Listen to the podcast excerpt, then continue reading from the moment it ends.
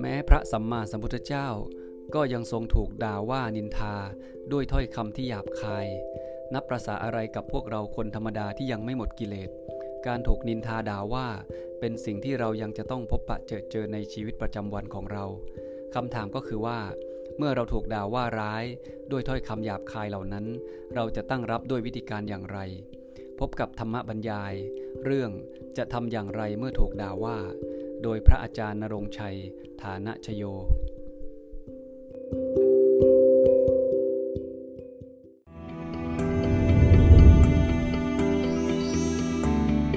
นะในสมัยพุทธกาล2,500 ปีที่แล้วเนี่ย ก็เป็นเหตุการณ์ที่เกิดขึ้นอย่างเป็นปกติ เกิดขึ้นกับผู้คนทั่วไป ปัจจุบันนี้โลกจะเจริญแค่ไหน พวกเราจะรู้สึกว่าตัวเองมีความสะดวกสบาย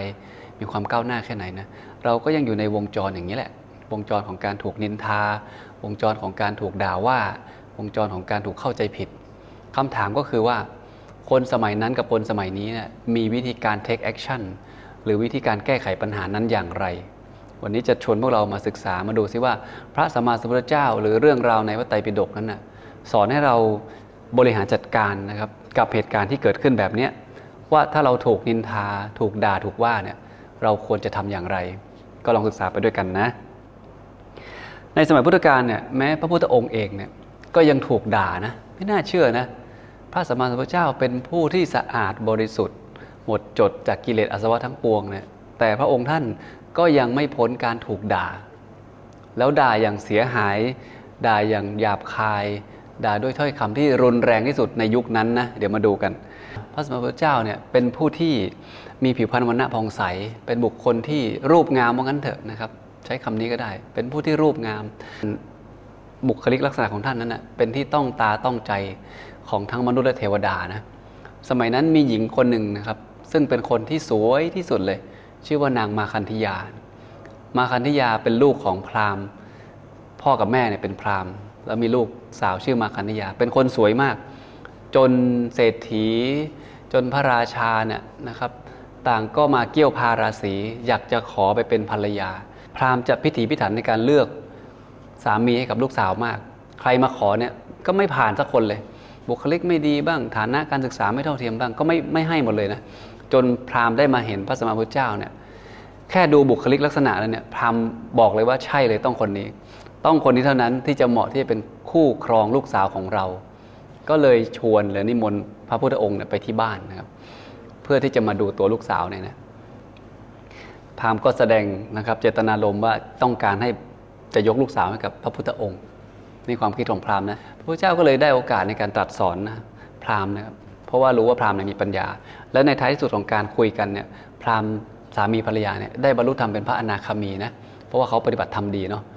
นั้นพราหมณ์บอกว่าจะยกลูกสาวให้เพราะว่าท่านนะคู่ควร พระองค์ก็ทรงตรัสสอนว่านะครับจริงๆแล้วเนี่ยไม่มีความงามในร่างกายของมนุษย์คนไหนเลย ลูกสาวของเธออาจจะสวย ภายนอกนะครับ แต่เธอลองมองให้ลึกไปถึงข้างในสิ เธอจะเห็นเลยว่ามนุษย์ทุกคนเนี่ยไม่มีใครสวยงามเลย ร่างกายมนุษย์เนี่ยเป็นร่างกายที่มีแต่ความเสื่อมอยู่ตลอดเวลา เหมือนถุงหนังที่มันเก็บทั้งอุจจาระปัสสาวะไว้ข้างในเนี่ย ถ้าเธอมองเห็นความจริงข้อนี้เธอจะปล่อยวางได้ ดังนั้นอย่าว่าแต่ยกลูกสาวของเธอให้ฉันเลย แม้แต่ปลายเท้าของฉันเนี่ยก็ไม่อยากจะเอาไปสัมผัสลูกสาวของเธอ พูดประโยคนี้เสร็จเนี่ยพราหมณ์สองตายายเนี่ย บรรลุธรรมเป็นพระอนาคามีเลย แต่ลูกสาวของพราหมณ์นางมังคณิยาเนี่ยนะครับได้ยินประโยคนี้เกิดความโกรธในพระสัมมาสัมพุทธเจ้า แล้วก็ผูกใจเจ็บ ว่าถ้ามีโอกาสเมื่อไหร่นะจะเอาคืนทันทีเลยนะครับแล้วเหตุการณ์นี้ก็ผ่านไป แล้วด้วยความสวยของนางนั้นนะครับนางก็เลยได้เป็นมเหสีของพระเจ้าอุเทนไงมีอยู่ครั้งหนึ่งพระสัมมาสัมพุทธเจ้าเนี่ยได้ผ่านมาทางนั้นกับคณะสงฆ์หมู่ใหญ่ มาบินทบาทนางมาคันธิยาได้ทีเลยจำได้เลยว่าสมณะรูปนี้เนี่ย เคยต่อว่าเราว่าเราเป็นคนไม่สวย ไม่อยากจะสัมผัสเราแม้แต่เพียงปลายเท้า โกรธมากก็เลยไปจ้างชาวเมืองนะ ให้ไปช่วยกันด่าพระพุทธองค์ เป็นเวลาเจ็ดวัน โดยหาถ้อยคำนะที่หยาบคายที่สุดในยุคนั้นเนี่ยสิบอย่าง แล้วไปกระจายกันอยู่ตามที่ต่าง ๆ เวลาพระมหาเจ้าไปบิณฑบาตหรือเดินไปไหนเนี่ยให้ช่วยกันด่าด้วยถ้อยคำเหล่านี้มีอะไรบ้างหนึ่งเจ้าเป็นโจรสองเจ้าเป็นคนพาล สามเจ้าเป็นคนบ้าสี่เจ้าเป็นอูดห้าเจ้าเป็นบัวหกเจ้าเป็นลาเจ็ดเจ้าเป็นสัตว์นรกเนี่ยเริ่มหยาบขึ้นเรื่อยๆนะแปดเจ้าเป็นสัตว์เดรัจฉานเก้าสุคติของเจ้าไม่มีสิบเจ้าหวังได้ทุกติอย่างเดียว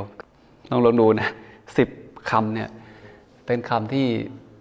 พูดไว้ในปฏิบิดกว่าเป็นคำที่หยาบคายที่สุดในยุคนั้น เวลาเขาด่ากันเนี่ยเขาด่ากันแบบนี้ เป็นโจรบ้าง เป็นคนพาลบ้าง เป็นคนบ้าบ้างไอ้เป็นอูดเป็นวัวนี่ก็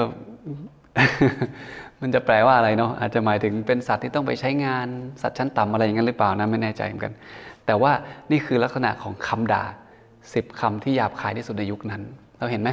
พระอานนท์บอกว่าโอ้พระพุทธองค์ไม่ไหวแล้วเนี่ยไปไหนก็มีแต่คนด่าเนี่ยเราควรจะไปที่อื่นเถอะพระเจ้าค่ะ พระพุทธเจ้าบอกว่า เราจะไม่ไปไหนทั้งนั้น ท่านถามว่าถ้าย้ายไปอีกเมืองหนึ่งแล้วเขาด่าอีกล่ะ พระอานนท์ก็ตอบว่าเราก็ย้ายอีกสิพระเจ้าค่ะ แล้วก็ย้ายไปเมืองอื่นพระเจ้าบอกไม่ได้ เหตุเกิดที่ไหนให้มันจบที่นั่น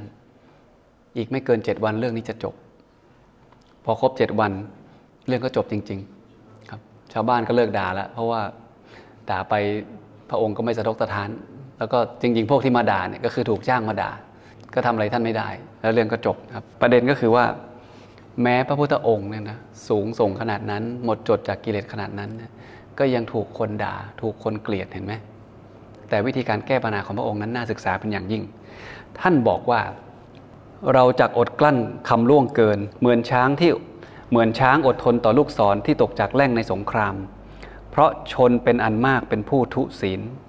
ท่านเปรียบว่าช้างเวลามันออกสงครามเนี่ยนะหน้าที่ของช้างเนี่ยนะคืออดทนต่อลูกศร ที่พุ่งมาจากทิศทั้งสี่ที่มาปักที่ตัวช้าง เป็นหน้าที่ของช้างต้องรับผิดชอบสิ่งนั้น ไม่งั้นไม่ต้องไปออกรบพระพุทธองค์ก็เหมือนกัน ท่านบอกว่าหน้าที่ของพระองค์ท่านเนี่ยคือรับผิดชอบต่อสิ่งทั้งหลายที่มาตกกระทบอย่างไม่หวั่นไหวนะครับ เห็นไหมต้องอดทนให้ได้ เพราะคนเหล่านั้นเป็นคนทุศีล โลกที่เราอยู่ปัจจุบันก็เป็นโลกที่เต็มไปด้วยคนทุศีล ดังนั้นเราต้องอดทนให้ได้ ก็มีการพูดถึงสิ่งที่เรียกว่าอักโกสวัตถุเนาะ เรื่องสำหรับด่าหรือวัตถุสำหรับด่าเนี่ยคำที่ทำให้เราเจ็บให้เราไม่สบายใจเนี่ยมันจะอยู่แถวแถวสิบคำเนี่ยอันนี้ที่มีจารึกไว้ในพระไตรปิฎกนะพวกเราลองดูว่าปัจจุบันนี้ยังมีคำที่มากกว่านี้อีกไหมเออมนุษย์นี่ก็ช่างคิดเนาะหนึ่งนะครับ จะด่าในเรื่องของชาติตระกูล ชาติกำเนิด เอาเรื่องชาติตระกูลเนี่ยมาด่ากันนะครับ เหมือนล้อชื่อพ่อชื่อแม่อะไรเงี้ยนะเอาชื่อมาด่ากันนะครับ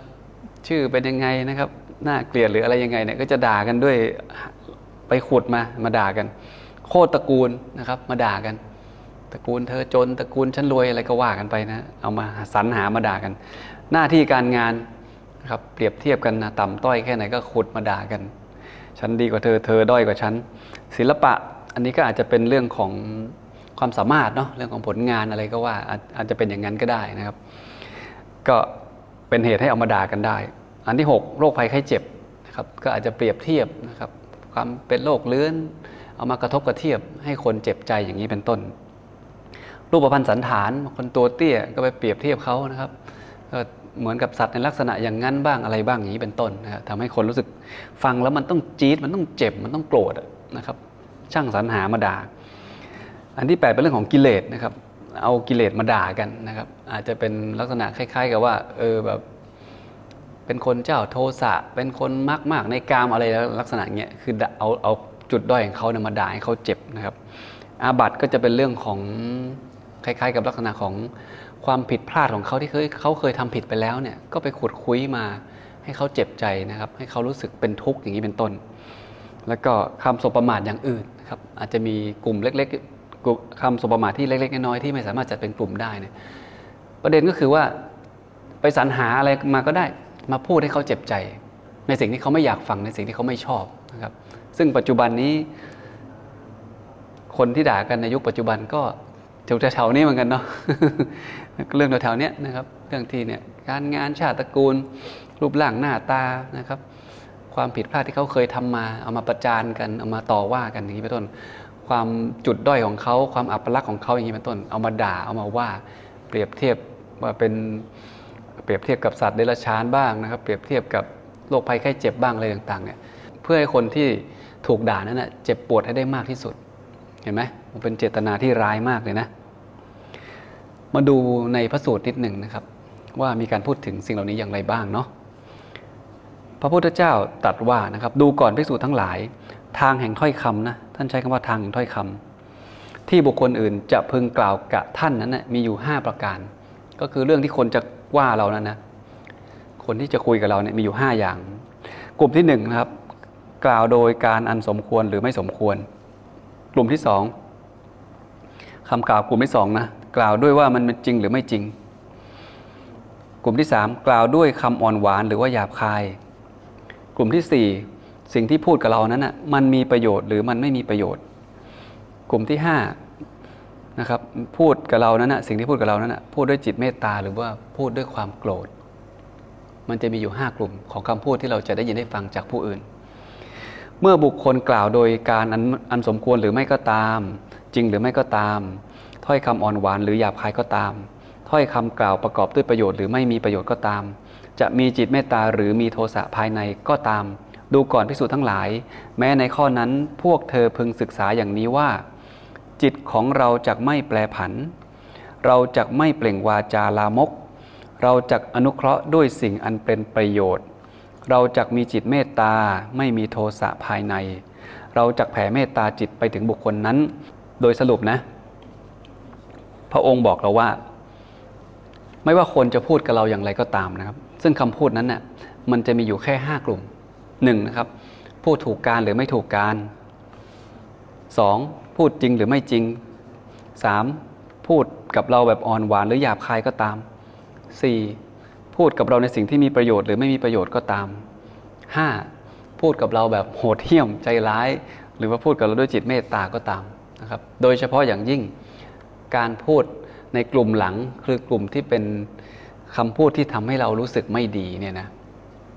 ทำให้เรารู้สึกแย่ทำให้เรารู้สึกเจ็บเนี่ยนะท่านให้ทำอย่างนี้ ท่านบอกว่าหนึ่งจิตของเราจะต้องไม่แปรปรวนนะครับ เราจะไม่เปล่งวาจาลามก เด็ดขาด ไม่ว่ามันจะกระทบเรื่องนั้นมันจะไม่จริง มันจะพูดด้วยจิตที่หยาบคาย มันจะพูดความจริงในเวลาที่ไม่เหมาะสม มันจะพูดอะไรที่ที่เราไม่ชอบก็ตามเนี่ยคำพูดที่เราไม่ชอบที่มากระทบแล้วเนี่ยตั้งจิตไปเลยว่าจะต้องไม่หวั่นไหวไม่แปรผัน แล้วก็จะไม่พูดวาจาที่ลามก หรือวาจาที่หยาบคาย ตอบโต้นะครับ แล้วก็เราจะต้องอนุเคราะห์ด้วยสิ่งที่เป็นประโยชน์ แม้เขาพูดสิ่งที่ไม่ดีกับเรา สิ่งที่ไม่มีประโยชน์กับเรา ถ้าเรามีโอกาสนะครับเราก็พูดนะครับในถ้อยคำที่มีประโยชน์ถ้อยคำที่ไพเราะกับเขานะครับ เราจะมีจิตเมตตา เราจะไม่มีโทสะนี่คือคำสอนของพระสมมาพุทธเจ้านะ ท่านสอนพระนะ แล้วโยมก็ควรที่จะฟังไว้ด้วย เพราะว่าเหตุการณ์ต่างๆเหล่านี้มันเป็นเหตุการณ์ ที่เกิดขึ้นอยู่เป็นปกติในการที่เราจะได้ยินได้ฟังถ้อยคำที่เราไม่ชอบใจ ถ้อยคำที่เราไม่มีความสุข ซึ่งมันจะอยู่แถวๆนี้ห้ากลุ่มเนี่ยนะ ท่านก็บอกว่าหนึ่งเวลาสิ่งเหล่านี้เกิดขึ้นนะให้พิจารณากันว่าเอ๊ะคำพูดนั้นมันเป็นยังไง มันถูกการไม่ถูกการมันจริงไม่จริง มันหวานหรือมันหยาบคายนะครับ มีประโยชน์หรือไม่มีประโยชน์ แล้วก็คนที่พูดนั้นเนะ่ยเมตตากับเราหรือว่าพูดด้วยจิตอาฆาตกับเรา พิจารณาก่อนตั้งสติก่อนนะครับ แล้วสเต็ปที่ 2 ท่านบอกว่า ให้รู้จักควบคุมจิตนะครับให้มันตั้งมั่นไม่แปรผัน ซึ่งท่านก็ยกตัวอย่างว่า การฝึกจิตเนี่ยท่านยกตัวอย่างประกอบ 4 ตัวอย่างนะครับว่าฝึกยังไงเนาะประการที่ 1 ท่านบอกว่าทำจิตให้หนักแน่นเหมือนแผ่นดิน แผ่นดินเป็นยังไงเรานึกถึงแผ่นดินเนี่ยนะแผ่นดินเนี่ยไม่ว่าคนจะเอาของแข็งของเหลว ของสกรปรกของสะอาด น้ำร้อนน้ำเย็นน้ำหอมหรือน้ำที่ไม่สะอาดขยะอะไรต่างๆที่ลดลงไปบนดินเนี่ยแผ่นดินไม่หวั่นไหวฉันใด เธอพึงตั้งจิตให้ไม่หวั่นไหวต่อคำด่าว่าฉันนั้นท่านยกตัวอย่างถึงแผ่นดินนะอันที่สองท่านบอกว่าทำจิตให้เหมือนอากาศ อากาศเป็นยังไง อากาศเนี่ยเราจะเอาไม้ไปฟาด เอาปืนไปยิง เอาธนูไปยิง เอามือไปตบไปตีเนี่ยอากาศทำอะไรอากาศไม่ได้ เพราะอากาศเป็นสิ่งที่ว่างๆอากาศไม่รับรู้การกระทำนั้นไง เพราะนั้นท่านบอกว่าทำใจให้ว่างเหมือนอากาศเลยนะครับ สิ่งสิ่งที่เขาพูดก็เป็นคำพูดคำพูดก็เป็นอากาศ อากาศก็ผ่านมาในอากาศ อากาศมาตกกระทบหูเรา เราก็ไม่ต้องไปสนใจ ก็อาจจะคิดว่ามันเป็นลมที่ผ่านเข้ามา พอคิดว่ามันเป็นอากาศใจก็ว่างนะครับ ก็ไม่ต้องไปสนใจ อันที่สามทำจิตให้เย็นเหมือนแม่น้ำเป็นยังไงแม่น้ำแม่น้ำเนี่ยมีน้ำไหลผ่านตลอดเวลา ไม่ว่าใครจะเอาน้ำร้อนเนี่ยมาเทลงในแม่น้ำเนี่ยก็ไม่ทำให้แม่น้ำ ลดความเย็นลงไปได้ ไม่ทำให้แม่น้ำเดือดร้อนได้ เหมือนกัน ใครจะมาด่ามาว่ามาเอาถ้อยคำไม่ดีมาเทใส่เรานะมาทับถมเราเนี่ย เราก็พยายามทำใจให้เย็นเหมือนแม่น้ำให้ได้ อันที่สี่ท่านบอกว่าทำจิตให้อ่อนโยนเหมือนกระสอบหนังแมว อันนี้เราอาจจะไม่คุ้นเนาะในสมัยพุทธกาลก็คงมีการเอาหนังแมวมาทำกระสอบนะแล้ว เขาบอกว่าหนังแมวเนี่ยมีคุณสมบัติพิเศษสองอย่างหนึ่งคือนุ่มสองคือเก็บเสียงนะครับในกระสอบหนังแมวเนี่ยไม่ว่าเราจะเอาอะไรโยนไปบนกระสอบเนี่ยนะหนึ่งจะไม่ได้ยินเสียง ไม่มีเสียงสะท้อนสองมันจะนุ่ม มันจะเก็บวัตถุนั้นไว้ตรงนั้นเลย เหมือนกันใจของเราเนี่ยพยายามรักษาความนุ่มนวลให้ได้เหมือนกระสอบหนังแมวเนี่ยไม่ว่าใครจะมาด่ามาว่ามานินทาเราเนี่ย ให้มันอยู่ในลักษณะเนี้ยครับท่านก็ยกตัวอย่างให้เราเห็น 4 อย่างอย่างที่ว่าเนี่ยพวกเราลองไปปรับใช้ดูนะ ว่าอันไหนเหมาะกับเรานะหนักแน่นมือนแผ่นดิน หรือว่าให้มันโล่งๆว่างเหมือนเหมือนอากาศ หรือว่าให้มันไหลไปกับแม่น้ำให้มันเย็นสบายนะครับหรือว่ามันนุ่มๆเมื่อมันกระทบแล้วมันนุ่ม มันไม่มีความกระด้างเด้งกลับไปสู่เขาอย่างนี้เป็นต้นนะอันนี้ก็เป็นลักษณะของสิ่งที่ท่านเปรียบเทียบนะครับ มีอุบายที่ทำให้จิตสงบเมื่อถูกด่านะ เออลองไปฝึกลองไปฝึกใช้ดูนะหนึ่งท่านบอกว่าเจริญเมตตาในบุคคลนั้นนี่เมตตาคือความคิดความปรารถนาให้ผู้อื่นเป็นสุขเนาะพยายามนะรู้ว่ามันยากใครมาด่าเราแล้วเราจะให้เขาอยากให้เขามีความสุขเนี่ยเป็นสิ่งที่ยาก แต่การทำอย่างนี้เป็นสิ่งที่ต้องฝึกต้องฝืนใจนะแล้วได้บุญมากด้วย อันที่สองท่านบอกว่าเจริญกรุณา กรุณาเนี่ยคือความปรารถนาให้เขาพ้นทุกข์อันแรกอยากให้เขาเป็นสุขเนาะอันที่สองอยากให้เขาพ้นทุกข์ คนที่เขาด่าเราเนี่ยเขากำลังจุดไฟเผาใจตัวเขาเองนะเขาถึงด่าคนอื่นได้ ดังนั้นใจเขาเนี่ยรุ่มร้อนไปด้วยโทสะมีทุกข์นะ ไม่ใช่เขาด่าเราแล้วเขามีสุขนะ ถ้าเราไปรับเขามาเนี่ยเรายิ่งทุกข์ดังนั้นเราไม่ต้องรับสิ่งที่เขาด่า ให้เขาทุกข์ไปคนเดียว แล้วเราก็ตั้งจิตปรารถนาให้เขาเป็นสุข ตั้งจิตปรารถนาให้เขาพ้นทุกข์จากจากการด่าว่าเราจากการเข้าใจผิดอย่างนี้เป็นต้น อันที่สี่พึงเจริญอุเบกขา เมื่อเมตตาก็ทำลำบาก กรุณาก็ทำใจลำบาก สเต็ปที่สามฝึกอุเบกขาเลย ปล่อยวาง ว่าเออ พระพุทธองค์ก็ยังถูกนินทาเลย ยังถูกด่าเลย เราก็เป็นมนุษย์ปุถุชน การที่เราเจอสิ่งเหตุเหตุการณ์เหล่านี้ ก็เป็นเรื่องธรรมดา ฝึกนะครับ ยกใจตัวเองให้วางอุเบกขา อันที่สี่ไม่เอาใจนึกถึงบุคคลนั้นเลย คือตัดไปเลยว่าช่างมันเถอะยังไงก็คงไปแก้ไขไม่ได้ เขาอยากด่าเขาอยากเข้าใจผิด นะครับเรายังไม่มีความสามารถพอที่จะอธิบายให้เขาเข้าใจในตอนนี้ได้ ดังนั้นนะครับหันความสนใจไปสู่สิ่งอื่นที่เราสบายใจดีกว่านะครับไม่ต้องไปสนใจเลย ไม่ต้องไปคิดถึง อันที่อันที่ห้านะครับนึกถึงกฎแห่งกรรมเลยนะครับใครทำยังไงก็ได้อย่างนั้น จะมาโกรธเรามาด่าเรามาเข้าใจผิดเราเนี่ยก็ไม่รู้จะอธิบายยังไงแล้วนะครับแล้วจะเอาเราไปโพลธนาไปด่าให้คนอื่นฟังต่อเนี่ยทำไปเถอะ เพราะว่า เราจะหนีการกระทำของเราไม่พ้นเลยนะครับไม่ว่าเราจะทำดีหรือทำชั่ว ยิ่งเป็นการกระทำที่ชั่ว ยิ่งเป็นการใส่ร้าย ยิ่งเป็นการด่าว่าผู้ที่มีพระคุณหรือมีศีลสูงกว่าเนี่ยเขาก็ย่อมจะได้รับผลกรรมนั้น หนักไปตามลำดับ ก็เราก็ปล่อยให้เป็นหน้าที่ของกฎแห่งกรรมปล่อยวางไม่ต้องสนใจ นี่คือหลัก 5 อย่างที่พระพุทธองค์แนะนำให้เราเป็นใช้เป็นอุบายในการฝึกจิตให้สงบเนาะเวลาเราถูกคนด่าหรือว่าถูกคนว่าถูกคนที่ทำให้เราไม่สบายใจ อันนี้เป็นข้อคิดนะครับ ที่น่าสนใจเลยนะ มีการสนทนาในพระไตรปิฎกหลายบทนะครับ เรื่องในบทนี้ท่านกำลังสอนเราว่า ชนทั้งหลาย ชนทั้งหลายติดเตียนทั้งคนนิ่ง ทั้งคนพูดมาก ทั้งคนพูดน้อย ด้วยว่าผู้อันเขาพึงติดเตียนอย่างเดียว เท่านั้นติดเตียนเนี่ยนะ หรือว่าผู้อันเขาพึงสรรเสริญอย่างเดียว ไม่มีเลย หมายความว่าไง ชาวโลกเนี่ยนะ ติได้หมดแหละ คนไม่พูดเลยก็โดนติ คนพูดมากก็โดนติ คนพูดน้อยก็โดนติ ไม่มีใครเลยที่ไม่โดนติเตียน ไม่โดนต่อว่าไม่โดนนินทา จะทำตัวดีเพอร์เฟกแค่ไหนก็โดนอยู่ดีนะครับ แล้วในขณะเดียวกัน ถ้าเราได้รับคำชมนะ เราอย่าไปคิดว่า ทุกที่เขาก็จะชมเรา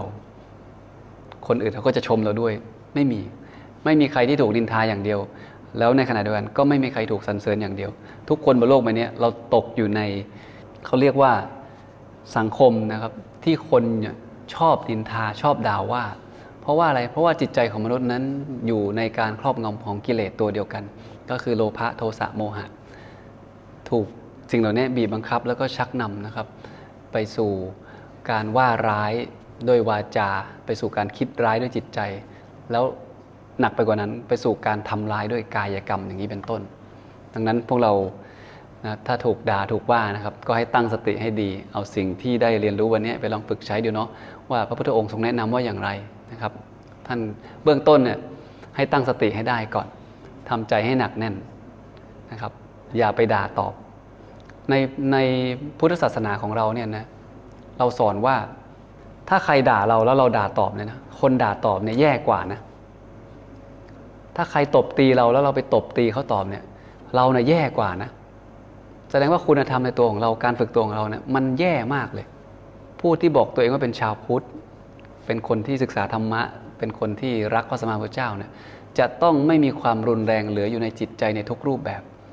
ทั้งความคิดทั้งคำพูดและการกระทำดังนั้นเมื่อเราถูกกระทบนะครับด้วยคำพูดที่แย่ๆด้วยคำที่บั่นทอนกำลังใจนะครับ ให้เรานึกถึงพระสมมาพุทธเจ้าเนาะเราตั้งสติ ถ้ามันหนักหนามากเลยนี่นะตั้งสติให้ได้ แผ่เมตตานะครับ นึกถึงความกรุณา วางอุเบกขานะครับ ไม่สนใจอย่างนี้เป็นต้น จนถึงท้ายสุดแล้วทำอะไรไม่ได้แล้วเนี่ย นึกถึงกฎแห่งกรรม ปล่อยให้เป็นตามธรรมชาติ เพราะว่าใครทำอย่างไรก็ได้อย่างนั้น ถ้าเราเป็นคนดีจริงเราไม่ได้ทำผิดจริง ไม่ได้ไม่ได้เป็นอย่างที่เขาว่าจริงเราก็ไม่ต้องไปสนใจนะครับแล้วเหตุการณ์ต่างๆ มันก็จะผ่านไปของมันเอง ดังนั้น พวกเราตั้งหลักให้ดีนะครับ ไม่ต้องไปคิดอะไรมาก อยู่ในบุญของเราไปรักษาศีลของเราไป ไม่ต้องไปหาวิธีทำร้ายเขาคืน ไม่ต้องหาวิธีไปด่าเขาคืน เพราะว่ามันจะไม่จบ ก็เป็นธรรมะสั้น ๆ มาฝากพวกเราในค่ำคืนนี้โมทนาบุญกับพวกเราทุกท่านนะ